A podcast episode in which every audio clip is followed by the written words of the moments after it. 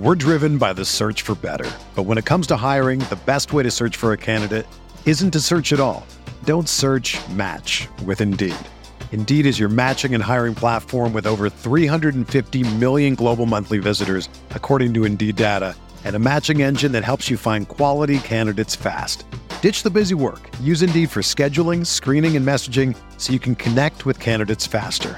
Leveraging over 140 million qualifications and preferences every day, Indeed's matching engine is constantly learning from your preferences, so the more you use Indeed, the better it gets. Join more than 3.5 million businesses worldwide that use Indeed to hire great talent fast. And listeners of this show will get a $75 sponsored job credit to get your jobs more visibility at Indeed.com slash BlueWire. Just go to Indeed.com slash BlueWire right now and support our show by saying that you heard about Indeed on this podcast. That's Indeed.com slash BlueWire. Terms and conditions apply. Need to hire? You need Indeed. Hello, welcome to True Faith Weekly Podcast, uh, live from the car on the way back from Everton away The M62. on the M62 between uh, Liverpool and Manchester. Mickey's just fallen over. We're just stopped off at the services that doesn't sell food. The, the day is getting worse somehow. So obviously I'm Alex Hurst, joined by Ben Wade, Andrew Bolland, Simon Carmel and Michael Carling to talk about Newcastle's pathetic Full names only. full names only. We're talking Newcastle's absolutely pathetic, uh, like laughable performance that we've just all taken half days off work for, like about a thousand other Newcastle fans. Uh, plenty to talk about today about what this means for the team, the players, and particularly the manager moving forwards. Because it looks like uh, we are headed for the championship, deservedly so as well. So, lads, I'll open up the floor. Uh, who would like to start off talking about team selection? Because that was the big thing that raised eyebrows pre kickoff. Yeah, it. I thought um, the only positive we can take from today is that he's gone back to four at the back. Um, Dummett, it looks like he uh, must be injured, surely, if he's come off at half time. Um, was shite.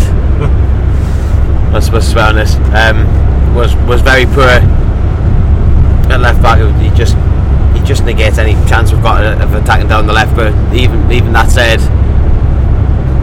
Wijnaldum just didn't want to play. So him on the left was just as well as we had, a, we had no left side. Perez up front um, is is a ludicrous decision on his own. To play a weak, slow centre forward on his own as part of a 4-5-1 is is pointless. It's just absolutely pointless. Yeah, so what, I, I agree with you. I think the selection of Perez up front was just absolutely baffling. I put it on Twitter before the game saying, can't understand dropping Mitrovic against Jagielka and the other lad who plays centre back in Funes Murray. Yeah, Funes Mori. And I, what I thought was particularly poor from Perez was that he, playing up front by himself consistently in the first half anyway, failed to keep his position. He went looking for the ball, so we're just playing with no one up front. Wijnaldum was shocking again, but I'll, we'll talk about that later. But yeah, team selection wise, it was just the wrong striker. Uh, I thought Townsend did all right, started well, bit of pace, was direct, what we need. But like you say, Dummett was so poor defensively. I mean, Coleman was having an absolute field day down that side. Basic stuff. But Bolland, I'll, I'll open it to you. Can you can you try and uh, tell us why McClaren thought that start now, say Perez up front by himself, would be a good idea? Yeah, I mean, I think For me, when he played up front by himself last year, like people don't give him enough credit. He is a lot stronger, and he's you know he's not the quickest, but he, he makes space for himself. So I can sort of understand why you play him up front, but only in a team that's set up to create chances, which was something that we just didn't look interested in doing in this game at all. I don't think we had a shot in the first half. Um, and playing Perez up front, I think, is a decent idea if if you want to score. But the way McClaren set the team up, uh, it just didn't look like they wanted to score goals. They were, they were quite happy just to sit back and maybe grind out a draw, which for me, you know, it's not it's not good enough. Um, I know Dodds has spoken about it a few times on the podcast in the past. Our away record is terrible, and particularly under McClaren, we go away from home and, and don't look bothered about trying to win games um, or or salvage anything really. Um, Well, yeah, I agree with that. Um, like, can you try and put into words what McClaren's tactical setup was for that team? Because I can't, I can't understand what the plan was for that team in the first half. Any idea? I don't understand why you're asking us to try and make sense of what McClaren's done. I've got no idea. Like you, I, I just don't understand it. Of all the games that dropped Mitrovic, this wasn't the one. It was maybe it's a home game against a, a weak team like West Brom coming up this weekend. That's why you might put Perez up front on his own and, and go for a pacey attack and try and catch them and get two or three goals. In a game where you're going to have very little possession, why would you take the only player in your team that's got any ability to hold the ball up in the other team's half out of the team? And uh, all right, Townsend, I, I don't want to be too critical of him in his first game, but he struggled because in the exact same situation, we, we just weren't holding on the ball in the other team's half, we weren't getting forward with the ball, and so he's also both wasted and almost like negated by that. Wijnaldum hasn't touched the ball. Sissoko got in for a lot of grief today. He was really poor, but it was another situation where Sissoko's kind of got three men marking him, and it's very easy for them. It just it we say it every week. We're so easy to play against, and he's done it again. He's just made us so easy to beat. I, I, can't understand what he's trying to do. I, I really don't have no idea. Uh, I sort of agree with what you're saying there. I think uh, Perez was let down by the midfield today, but I also feel like the way the McClaren set the team up, can't blame the midfield too much. But the likes of Wijnaldum, Sissoko, Townsend, and Shelvey just didn't create anything for us in the final third, and so that that really didn't help Perez. We, we, we commented on this before we went back to a kind of 4 4 2 when we were playing this kind of daft 4 2 3 1, whatever you want to call it, formation that McClaren tried early on the season. We commented on the front five being so far apart, and that was evident today. You had Perez lost 10 yards away from anyone else, Townsend was right out on one wing, Sissoko's out right out on the other wing. Like our front five was so far apart, there was no link up, there was no partnerships, there was no kind of building up play. It was just kind of ping the ball to one of them and see if something happens, and we, it just broke down every time. It's just it's not how you play football in the Premier League. One, one of the things like our midfield is quite slow at getting forwards. It's like what this, which is what Mitrovic does quite well is he manages to hold the ball up long enough for them to react. Yeah. Whereas Perez is not quite as good at that, and you, you see it so many times. I mean, Rooney's been criticised for it a lot this season, is coming looking for the ball, and what uh, Dodds was saying before, Perez dropping deep was a result of the fact that our midfield doesn't react to attacking very well. Um, Just make the point on that. In the first half, Perez put a tackle in in the uh, right back position for Newcastle whilst playing centre forward. I can confirm Romelu Lukaku did not appear at any point at right back for Everton. Yeah. Sorry? I missed that, sorry. Yeah, I, I agree with that. But Ross Barkley was given so much time on the ball that they were able to sort of get forward, and Lukaku wasn't in a situation where Perez was, where he, he had to come and look for the ball because Everton were quite, you know, they weren't brilliant, but they were better than us at moving the ball forward to their forwards. Yeah. Um, I just think the Everton, the midfield, Cleverley, I don't particularly rate. McCarthy's nothing special, and Gareth Barry is decent, but they, so they, but yeah, he's, he's past his best. Yet they'll not have an easier game this season. The three of them constantly had time on the ball. They were all getting involved defensively in um, covering the wingmen. So Sissoko and uh, Andros Townsend, every time they got the ball, one of McCarthy and Cleverley, and then Barry were always around them. So they were literally like tripling up on, on them at times. Um, and in games like that, you need your wing backs to be helping out. Obviously, Dummett first half just sort of left left Shelvey to try and uh, sorry, not Shelvey Townsend to try and get forward. The one time he did go forward, he fell over and gave away the ball um, for a throw in. So that probably dampened his spirits and sort of made him go back to his shell a bit. Um, I thought Janmaat was one of his poorest games. Just didn't really get involved going forward. This is a man. Um, there was a couple of times. I mean, he was, he was trying to get forward, but I think it was one of his least effective games. Just mainly as well because him and Sissoko just they couldn't get that link up. That's usually um, so potent. Well, can be so potent for at times. Um, and yeah, and I think a lot of it stemmed from as as you have already said. This is funny because our, Good. our slip road's closed. so On we're going to next have to go to Manchester to get home. On to the next one. When it rains, But just as you have already said, the, the Perez decision just the, because he just wasn't up front. Just didn't have that focal point to, Don't to go slow, hold up the okay? ball. I, I'm just, I, I'm waiting to see the sat nav's got below three hours for the first time, even though we need to stop off at some point. And I'm kind of anxious to see what it jumps up to now. when it realises we, we can't go the way we're supposed to be going because the bloody road's closed. But Ben was anyway, talking. cheers, that, Since the Circus Road was closed. When Well, you then I was going to ask you the, about Wijnaldum. Um, so Everton obviously got an extra man in midfield, but we have a man playing off the striker. He has contributed absolutely nothing away from home. Do you think it's time to drop him because his performance was pathetic today? Pathetic. I wouldn't drop him at home against West Brom, No, but, not, but not. obviously the next away game we've we've, we've seen it. so, Um, Chelsea away, that is. yeah, f- first-handed, we've seen it too many times. He just he doesn't get involved in games, and I don't know why that is. It's just bizarre, but I think it's probably the way teams set up at home as opposed to when obviously come to St James's Park.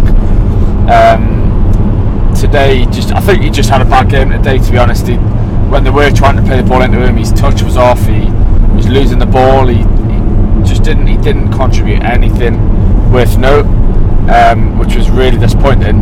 And if, if you're going to do that, as you've, you've already alluded to, why not play Perez in that role? Yeah. Where at least he's at his best when he's he's getting the ball in the, in the feet and he's a, he's a tricky player. He, he can create his, his own space and, and cause problems. And then you've got Mitrovic who's going to hold up the ball up front and get everybody involved. But I think tonight, just for, for whatever reason, just the midfield just didn't click. Shelvey was struggling to get on the ball and get any space. I think he he had his um, had a, had a poor game. Saivet looked solid first half, but then obviously he when he went off, it just left a massive hole. Obviously, I think they, they meant for Wijnaldum to sort of drop in and, and play his role.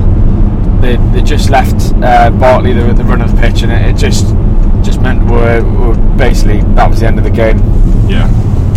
Just to play devil's advocate on that, um, Wijnaldum's going to get a lot of criticism for today, and rightly so. But But is he though? No one ever criticises him. no, he doesn't. you Um, mentioned how shit is constantly away from home. away from home, yeah. The, um, the thing is, the team's not set up in a way that's gonna that's gonna allow Wijnaldum to play to his strengths away from home because because of McClaren. Really, like the midfield, even even without playing the the Anita Colback duo that we all hate so much. It's still set up so defensively and so deep that Wijnaldum, when he's picking up the ball, has got nothing nothing to play with. Particularly when Perez is playing on his own up front and is isn't up front. So I, I presume at least at least from the fans, maybe not from McClaren, Wijnaldum's going to pick up a, a lot of stick from from his performance today. One of the things uh, which really annoyed me tonight about McClaren is it, it we said it a lot, especially during the Leicester and Palace defeats earlier this season, is that when things go, start going wrong, he just starts moving players all over the shop. So obviously moving uh, Aarons to left back was a farce. Like he could have brought on Lascelles and put sorry, he could have brought on Stephen Taylor and put Coloccini or Lascelles at left back. He couldn't they would not have done any worse than Aarons. Um, but again, you had Sissoko playing up front for about 20 minutes alongside Mitrovic, was terrible. You had him playing right wing, you had him playing left wing, you had him playing whole midfield, you had Townsend on the left, on the right. Just It just never works. I don't think it's ever worked for, for any manager. So, like, do you think this is the sign, Holland, of a man under a lot of pressure, or do you think this, at least he was trying something, something had to change? And we were screaming out for changes, to be fair. Yeah, I think it's a combination of the, him being under pressure and also not really having a clue what to do. Um, anyone who's watched Sissoko play for Newcastle knows those best positions on the right wing. When he's when he's played in the middle, he's looked lost. The game passes him by, and I think moving him inside was ridiculous. Um, Aarons is, a, is an odd one. Obviously, we don't have too many options on the bench, but it, it feels a bit like he was getting minutes for the sake of getting minutes. When what this lad really needs is to come on and play in his actual position. Uh, he's obviously very decent on the ball, very good going forwards, as we've seen in the past, and playing him at, playing at left back. The players around him sort of looked a bit hesitant to give him the ball, and I don't know if that's because they're so used to not passing to Dummett, but uh, they just didn't look like they wanted to give him the ball. And the occasional time that he did get on the ball, he looked he looked all right, but he needs to be playing a lot further up the pitch than left back. Um, I, I could be wrong, but I think he was uh, at fault for their first penalty, Yeah. and that's a that's a position that he shouldn't have been put in. He shouldn't be responsible for that sort of thing. Um, you know, when you've got a player like him who's very young and people have compared him to Raheem Sterling, he shouldn't be being put in these sort of situations, which are just ridiculous. He's not a left back; he's a left winger. Yeah, Sterling wouldn't have got played at left back for Liverpool last year, would he? In in no in no world whatsoever. He, he played wing back. It's different. Yeah. He wouldn't have played genuine left back, the the left back of the team. It's a joke. Completely different. I have nothing to add. It was a joke. That's What exactly about, right. what about the other players that he's moving all over the shop? How you know? Do you, as I said, do you, uh, was it something you want to see? Was was anyone thinking? You know what we need here? Sissoko up front. It, I- it I goes- think- sorry. It's just a fast moving Sissoko around. If you look at the way Everton lined up today, they were playing. I, I think was it Oviedo left back? Yeah. Oviedo, who's a who's a winger. Our best attacking player is Sissoko when he plays on the right. But let's move. Let's let's not play him on the right against a, a person who's not a left back. Let's just move him inside, or play him on the left, or play him up front. It's a it's a joke. It's a it's a farce. All, They've lined up with with a poor player in the perfect position for Newcastle to play against, and we've moved our only decent attacking threat away from him. It's, it's farcical. Um, he's, he's done. He's done what you do on, when you have like a stinker on Football Manager, and you just start moving players around. Think, oh crap, well, maybe this will work, and you get punished no more often than not. Even on Football Manager, you get punished for stupid stuff like that.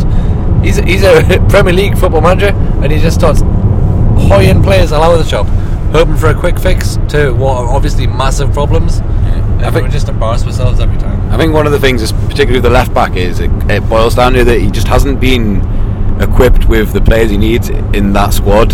If you look like we, we desperately needed to sign you know, a left back, particularly, but just another defender. We've got one of the worst defences in the league, if not the worst defence in the league, and we've gone out and we've splurged. What is it like?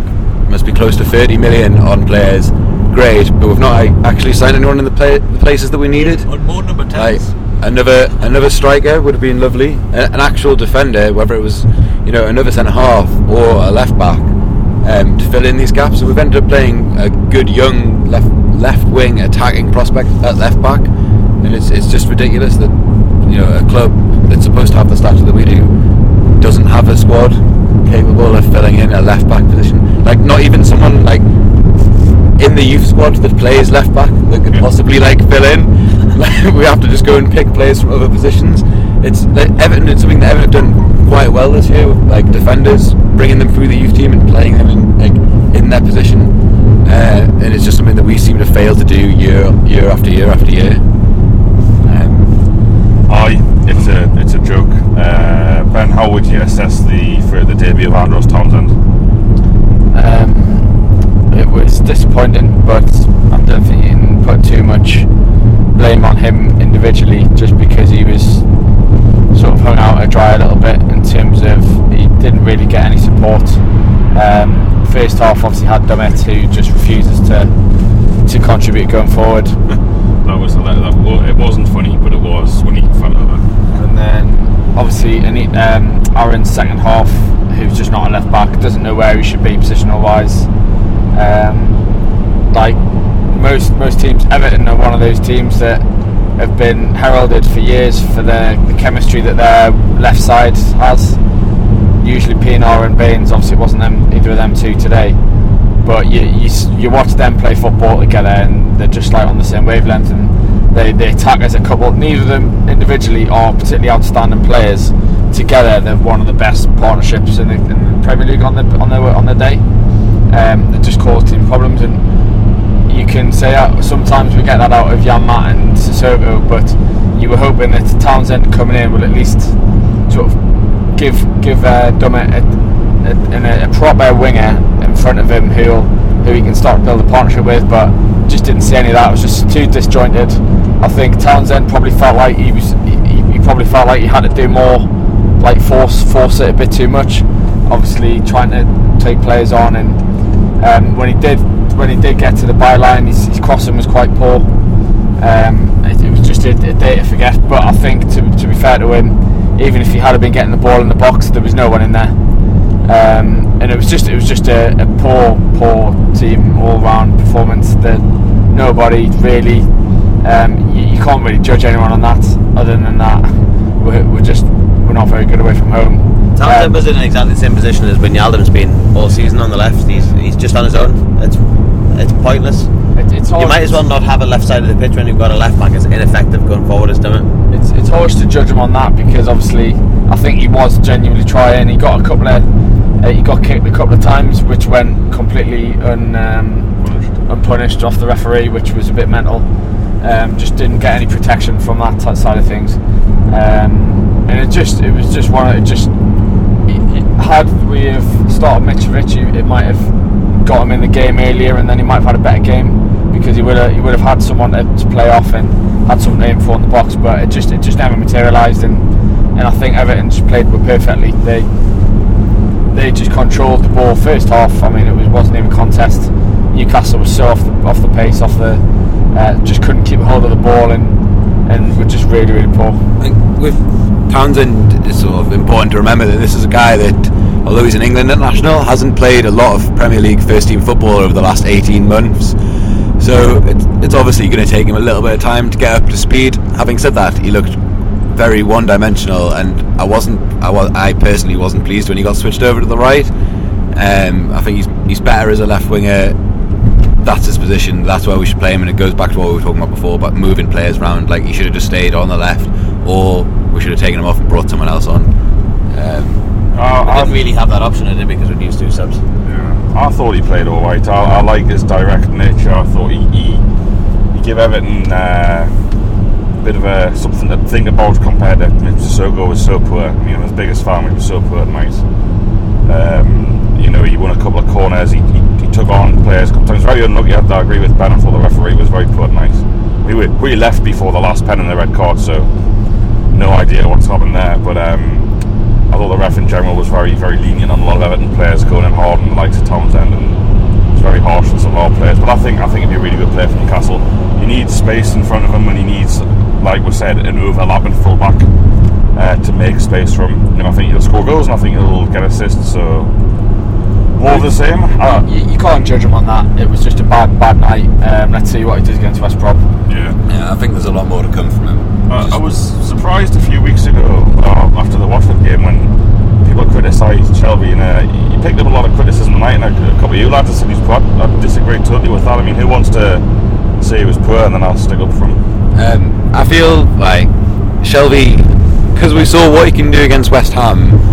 Since then, it's been quite a significant drop off from you know people talk about him like when he's on his game being brilliant, and one of the concerns over him has been when he's not on his game, he's very ineffectual. And I think again tonight he was. And one of the things that we sort of picked on, picked up on, especially well, me and Mickey, uh, was that he does a lot of finger pointing. Um, he likes to point for other people to be in, in their position, which is which is fine. But you need to back that up with your own performance, which I, d- I don't feel like he did tonight.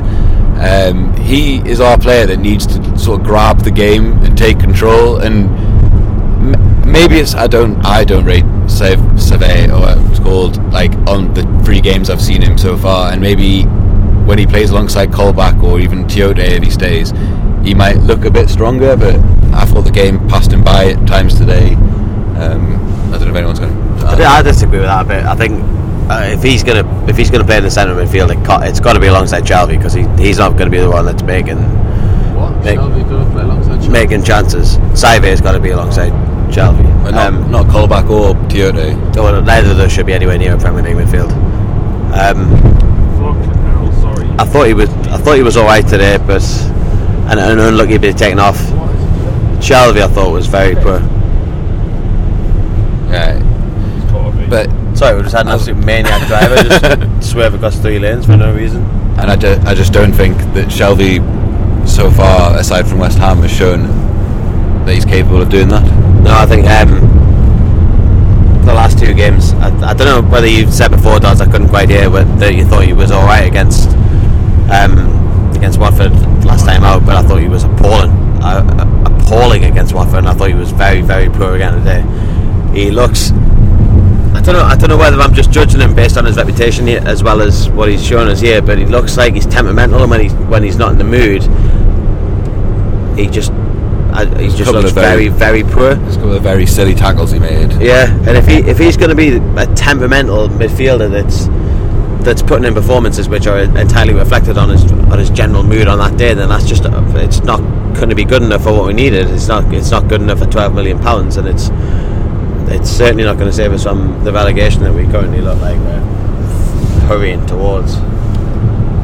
I, I just thought, I mean, I want to talk about the away tonight and Newcastle fans in general, but I thought, since the West Ham game, I think I said it on the West Ham podcast, West Ham were a bit, I thought, a bit arrogant when they played us. Mean, had every right to be because we're rubbish and they're not, but the, they gave them free reign for that match. No one closed them down, no one put pressure on them. And since then, the, the opposition have realised, right, two things. Here's how you stop Newcastle.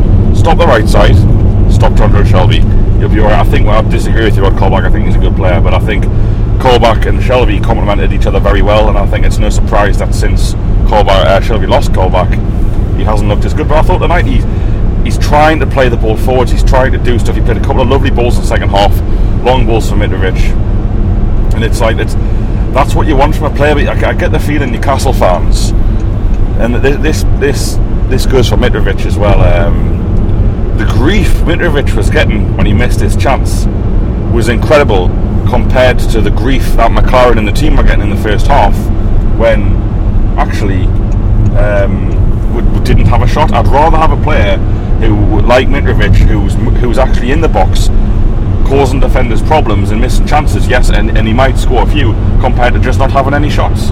I thought, I thought Perez's performance was a disgrace tonight, and I thought Mitrovic played very well when he came on. I think the reaction to Mitrovic missing is just born out of weeks and weeks now of frustration with him missing chances, He doesn't- like chance after chance after chance. It's not, I'm not having it. He doesn't miss. He the does. chances that I can only think of, of, of, of the, the, the game Sun- against Everton. Sunderland, Aston Villa, Stoke.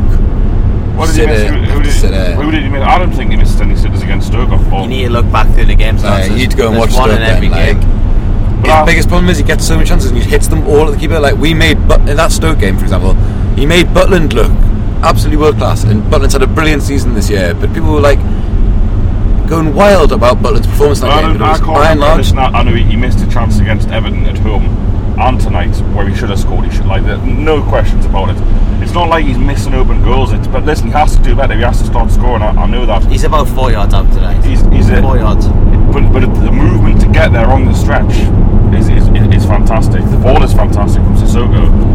I just it's, it's more like yes, people are now allowed to be annoyed that he's missing chances, but the the fact is that at least he's getting chances. But when he doesn't play, we don't get any chances. And he he points the same about Shelvey. It's like no one likes Tiote, no one likes Anita, but people seem to get really annoyed at him when he tries things, when he tries to move the ball forwards at pace, and it's like it's not always going to work. And it's the same with Andros Townsend. There was already people having a go at him tonight, having a go at Sissoko, and Sissoko was pathetic. But it's like why, why, why are Newcastle fans so angry about players? And like everyone, it, the frustrating thing for me is everyone goes on these days about Laurent Robert, right? You know, you need a lot of stuff on Twitter. You speak Newcastle fans. We used to go to the match and get abuse from fans because we're like we're, we're, we're such big Laurent Robert fans. Laurent Robert was a fantastic player. What a player for Newcastle. You, you, no one can uh, dispute that now. You know what? Especially the first three seasons, his goals and assist record was, was practically second to none, apart from possibly Robert Pires, who played for Arsenal the same period, who was a great of the Premier League. Newcastle fans didn't like Laurent Robert at the time, or a, a large, large section of the port, support didn't want Laurent Robert in the team, and it's like Newcastle fans seem to have a problem with players who try to do things, and the same with Hatem Ben Arfa. Everyone can agree that Hatem Ben Arfa was a good player for long periods of his Newcastle career 10 11 before he picked up his injury, um, and then 11 12 particularly for a lot of that season. In the corner where we were, people used to give him dog's abuse if he lost the ball, and it's like, I just don't get it. You, you want to have some good players playing for us who actually try and create chances and score goals, yet the lads who are getting on the end of the chances, creating the chances, are getting more abuse than the lads who are just rubbish particularly away from home constantly, and Perez and uh, Wijnaldum, who are fantastic players and I like them, but their, their performances over the past few weeks away from home, particularly, has been fitful, and, a, and a, it's almost like a, an insult to say that you know, people are angry at Mitrovic and calling him all sorts of names. I mean, he's, he's 21 years old for a start. Perez is young. Well, I know who I'd start next game, and it's not Perez. Yeah, well, I, I like Mitrovic. I think everything he does on the pitch, like he wins balls sometimes that he's got no right to win. But equally, I think he's also had like a slightly easy ride. Like he's, I know he scored five goals this season, which is four more than Riviere did last year. But Riviere was the same last season. He was getting in positions and missing chances, and everyone was on his back straight away. And it's sort of starting to happen with Mitrovic now. And I think he's had an easier ride than maybe Riviere got last year because people were straight on him. But Mitrovic has sort of become sort of like a, like a cult figure almost, despite not actually providing the goods. And how, how you judge a striker is how many goals they score. It doesn't Like- necessarily make what we what we did at Riviere right though. Like, I, I don't think Riviere's a good footballer by any stretch of the imagination. But to criticise someone for it's a, it's it's like the, it's the oldest thing in the book, isn't it? The worry is when you're not creating chances rather than when you're not scoring the chances that you create. Um, and Mitrovic is, is getting in the position to score, but it's it's week after week after week now that he's missing chances that he just has to score. And at some point, if he's not putting them in, you've got to say like, well, how long do you wait? How long do you wait? Yeah, but I mean, let's talk about the support in general because then again, I think Shelvey played all right tonight. I would give him a solid six or seven out of ten. And you have people around us screaming their head off and saying not good enough and all. It's like, listen, I mean, McClaren took the only other central midfielder off. There you go, Jonjo. That, you that, that's yours now, central midfield. Yeah, Everton have got three men playing that position. I moved Yeah. Wijnaldum inside. in I- fairness. Yeah, One of but my- again, who would what? Wijnaldum was a no one. Again, no one's having a go at Wijnaldum for, for not touching the ball. Like I am at having a- I am having a go No, no, we are, but Wijnaldum the general disgraceful. fans like no, no one. Everyone's good. You know, Shelvey Miss hits a pass. Shelvey man, Wijnaldum doesn't put a foot in or, or it doesn't like. It's just it's just generally pathetic for 90 minutes and, and, and nothing gets said. But let's talk about the away tonight, lads. What are your thoughts? I'll open that the floor. One of the things I was to say about that is that I was sort of thinking about this when we were in the ground and people were criticising the players. It's because nobody really believes that McClaren's going to get the sack. Like in years gone by, there would have been people kicking off, like singing, you, probably you're sacked in the morning or you don't know what you're doing. But there was none of that tonight because everyone just knows that Lee Charnley just isn't going to sack McLaren. So what do you do then? Well, it, it's the players. The players get the stick. Um, it's just. Sorry, Si's falling asleep in the back of the car. um, So so, just, can we just say while he's coming, his, his behaviour was ridiculous. tonight, he was the only one who was probably mortal. um, so yeah, I think it just ends up going on the players, and when maybe they, they don't deserve it because it's the manager's fault, but because no one really believes that the manager's going to get fired, you need to feel like they need to blame someone, and that inevitably ends up being the players. Mickey, Um, yeah, I, I guess that's right. My I, my thoughts on the away end as a whole today are very very negative. Um, there was there wasn't many of us there. Everton's a terrible ground to go to for away fans, but it was really it was really overcrowded where we were to the point where we got moved by the stewards. Um, there's no there's no there's not really a possibility to build up atmosphere at Goodison Park. It just it, it's just not really that possible. But at the same time, there was loads of just badgies singing stupid, pointless songs. yeah, and Adam, Adam people just- just got too many airings for Yeah. game Everton. Like People just kicking off like unne- to an unnecessary extent about tiny little things that people did wrong on the pitch, and there's no there's no support. That that's the kind of away end that I hate being in. Uh, it's, it's not one that's norm- that you normally get at a midweek away game, especially one that's said At Everton or- game, why aren't they at school? Yeah, it's it's the yeah. It was just, it was just like no offense to these lads because at least they're making the effort and going to the game, but it was just loads of like school kid Rajis thinking they were the big man. It's the kind of a way end you normally get pockets of at Wigan or you used to get at Blackburn where it's close. You can go on the bus for fifteen quid and the tickets for them are, or you know like twelve quid or whatever it was. It was awful. It wasn't a pleasant away end to be in at all. But not, nothing was fun about it. That's it to you, it's one of my, I think that's one of my least favourite away games I've been to. Like the atmosphere was rubbish, the match was rubbish, and uh, thankfully I've had great company though. Why? Who have you met? Um, James Milner. James Miller. yeah. I did meet James C. Well, he walked past. He walked past us in a service station in Liverpool, wearing a full tracksuit, top to bottom. Do you not agree though, lads? Like that's it's that kind of a weekend that makes you that sometimes makes you think like it's not it's not it's not good following Newcastle away sometimes. No, it's not. There's a lot of blokes on those. I mean, this is so hypocritical because we do a podcast and a radio show. But these blokes loved the sound of their own voice. Like I was like, lads, just give it a right. Obviously, we talked during the match and we're like, that was poor. I mean, I said to Ben after the first 20 minutes, I said we've not had a we've not had a shot. We've not been close to the goal. What we're talking about tactics, players, uh, but we talk amongst ourselves often because we say quite uh, intelligent things. People get involved in our conversations, what we do to them. But the amount of blokes who just spout off like garbage and like there was one bloke who kept calling John Joe Shelvey Tondo and he never for 90 minutes he never ever let up constantly the same joke over and over again there was a bloke behind me who was effing and blinding because someone knocked his like nine year old daughter didn't, the, the lad didn't mean it it's Newcastle away end on a Wednesday night man you, chances are you're going to get a couple of blokes who've had a drink who are a bit worse for wear and it's effing and blinding and it's just like I don't know. These are dark times, in my opinion. Uh, I, I feel, I feel very. Uh, I, I, I'll say that I disliked a lot of people not away tonight. And like you say, these young men, young lads who we're only in our mid twenties, so not. Uh, you know, we're not talking about things were different in our day, but But things were different but in things were day. different when I was 17, 18, 10 year ago on the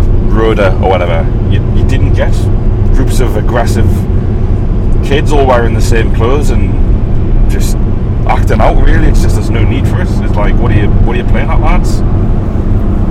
I've, I haven't had an enjoyable away game yet. to the number we've been to, it's just every time it's just rubbish. I hate I hate coming to away games. I think I'm done. Mickey, sorry, Don. Mickey made a really good point walking out the ground. Um, well, I think I made a good point to, to Mickey's question when he was like, "How many decent away days have you had compared to the rubbish, the, the proper rubbish like tonight, where you've got to you've got to uh, put up with?" And, I, and then we're talking about well, what do you mean by rubbish? And he means like a really bad defeat when you Newcastle are rubbish. And I made the point that my whole time watching Newcastle away from home, I can I just I can think on one hand the amount of performances we've put in and still got beat. When Newcastle play badly with that kind of team, we'll get beat. We're not like teams who come to St James and think they were awful and they've got a point or they've nicked three points. Newcastle are just always rubbish away from home. I'm thinking the Sunderland away this year, Man City 2010 or something, and maybe Man U. Well, I went to see Newcastle got beat off Bolton in 2004-5, my first ever away game, when uh, Newcastle went good, but they're, they're probably the better side in the game. I can't, I just can't think of any games. I don't know if any listeners can or you lads can. Where, where we've actually gone and put in a performance away from home and gone out. Normally, we'll have to play really, really well to win. Yeah. I'm just where, where was the good point in that, Dogger? Because he was saying what like what, what don't, not not just he Mickey basically said don't just think about getting beat away from home. You basically where you go and you play rubbish. My point is we'll always play rubbish away from home. So you can't separate the two. Yeah. No, it's, it's just, I, I mean, we still don't have a plan away from home. Teams, Premier League teams have a plan, they go and set up and West and, Brom have a plan. So and they, they, they, they make themselves tough to beat. They don't worry about going and things like trying to attack in like a certain way or sort of setting out. So they, they just they just know how to shut down a team. And there's a lot of professional. I would say it's professionalism. There's a lot of professional teams in this league that just know how to do the basics by just keeping things compact and not giving gifting teams like really easy opportunities. Like keeping things tight, staying like compact in midfield, not either drop sort of dropping so deep that there's no space for the attack and they've, got to play play through them, or sort of pressing and pushing up and, and, making, and sort of pressing the, the opposition there to fo- sort of force them to to create like a, sort of a, an unbelievable goal. I think that's a good point because Newcastle play too deep away from home, but we're played not deep enough so that we, we still get balls played in behind Yeah, us exactly. and, players can run on onto. So Newcastle's on the away side, but we don't we don't really ever have any pace in the team, so we don't play on the counter attack. We don't uh, play direct football and get you know get the ball in the right areas at the top of the pitch. We don't play long ball. We don't. Um, I mean, Carl's telling me to take a break. No, thanks, Carl. We've got plenty of amounts to do yet. um, they, they don't. Uh, Don't sit deep in. yeah, chores. they, they don't deny players opposition teams space. They don't try and like play for set pieces or waste time. They, they don't uh, attack. Don't keep possession. what what is the plan away from home? Like even at home, but especially away from home. What has McClaren told that team tonight? Right, lads, go out there and I don't know, just see how it goes, and I'll see at half time. Yeah, It's, it's not what- like sorry, just quickly that good good managers as well, and it, we always say like you can tell teams come with a plan against Newcastle to stop the best players from playing. exactly. Professional teams in the Premier League, they'll take away your best players, and it happens time and time again. I've never seen Newcastle like stop an individual from getting like a game ball scuff neck. Uh, Lukaku and um, Barkley tonight were given free reign. Lukaku had every whenever he wanted, he, they could put the ball, the long ball up to him. His movement was good that he was getting on the end of everything, but they basically just let let him go in and win the ball. Didn't didn't try and challenge him. Um, and I've, I've seen it a couple of times this season where we just allow balls played into strikers, and we just we basically let them do what they want, and it's just so easy for them, and it it, it puts teams in really good positions because they, they get behind the midfield and they're up against their very slow defence, um, where then there's midfield runners sort of attacking and, and they pick off. Barkley had just free reign on the pitch tonight, um, just to pick up the spaces he wanted to, um, and it was just so easy for him. Set, set half mainly once Saivet had gone off as well. He was constantly getting him, uh, getting onto the back four, and he was either sliding balls in or I mean, Kone. I don't know how he's not scored a hat trick tonight. Uh-uh. Like Barkley's put at least two or three gr- brilliant chances like on a plate for him, On- and he's missed. And it's just, it's just you need to be able to like limit the best players on an opposing team with a plan, and we just never have one. on on Barkley, you'd have, you'd have you'd have thought they'd learned their lesson from the last game, Exactly. where he just he just took the mick out of us. Like had so much time, just like dominated the game. And uh, what you were saying before, Dodds, like West Brom will come to us on Saturday with a plan. I don't believe that Steve McClaren has a plan for Saturday. Like he's probably not even started thinking about it yet. He's just going to tell the lads to go out and keep doing what he's been telling them to do, but not anything specifically tailored to, to West Brom. Like to beating West Brom, it'll just be this is this is how I want us to play, which is a still a slight mystery to everyone who watches Newcastle. I think that's To be fair to it, I'll just quickly before you jump in, Nicky, I don't think we need a plan against West Brom. If you told me who were the players to like look out for in West Brom's team, I couldn't really pick out an, an, a standout individual like better teams have. The good teams have them. West Brom are just very like they're solid and they work hard, but there's not an individual that we would need to sort of particularly shut down. But Yeah, but, so but Rondon and Berahino. well, Berahino doesn't play uh, Like scored he's- two at the weekend. again in the FA Cup, but he hasn't been playing much this season, um, which is why I wanted to move away. Rondon, I think's been out, um, hasn't been playing much, but it's just the, the, the, the they'll like just set out to be difficult, and it, it'll be a typical away performance at St James's where they'll they'll just come in, they'll not particularly look to. They'll, they'll just look to frustrate away and wait for, for Newcastle to sort of crumble under the pressure. But it's it's it's the games against the bigger teams where we need to go and do that at te- teams, and we just never have it. Mickey, sorry, what are you going to say? Yeah, you'd, you'd like to think that at least there was a mentality at the club of, well, we're going to play our game, and we don't need to uh, we don't need to adapt the way we're going to play this game based on who we're playing against. But that's not the case. Uh, uh, that's not the case at all. We just don't we don't set up any game with any defined sort of purpose or plan whatsoever. Not we're not reacting to, to who we're playing against, but we're also not reacting to the personnel we've got in our own squad. It's just it's almost like you just wonder what's going on during the week, don't you? What what what's Steve saying to them on a Thursday? Is he saying is he saying anything at all? Is he saying go and do this, this, and this? Is he just saying Yeah. just just go and have have a decent time? Which is- what what what's happening? What there's nothing. which is sort of what I feel like is going on. And you know, I think Ben might be doing West Brom a slight disservice when you think like we should have a plan for James McLean. Like Yeah. he's not the, he's not the best player in the world, but we should have a plan to deal with him. I mean, if he's running a Paul Dummett at the weekend, or whoever ends up playing left back, that that could, is a potential nightmare for us. And we need to think about these things. Yeah, it's all very well and good having you know players like Andros Townsend and thinking you know we've got good players, we play our way, we'll win. But equally, there's no easy games in the Premier League, and people like James McLean, Callum McManaman if he plays, uh, Berahino and Rondon, they need to be taken seriously. And uh, I'm not sure that McClaren does think about these things. Hello, uh, it's Alex here, finally back uh, from Liverpool. Uh, just to let you know, we recorded another f- further 15 minutes of the show, but as we're driving back, the microphone, the microphone unplugged. So you've had the quite sad scenario of five, is that five? Yeah, five lads in a car talking about football into a microphone uh, which isn't plugged in which is probably some kind of uh, looking glass into our future, but never mind. Thanks for listening. Sorry the show isn't an hour long. If you listen on Radio Northumberland, normally obviously the show would be an hour, um, but it's only 45 minutes because of what I just mentioned.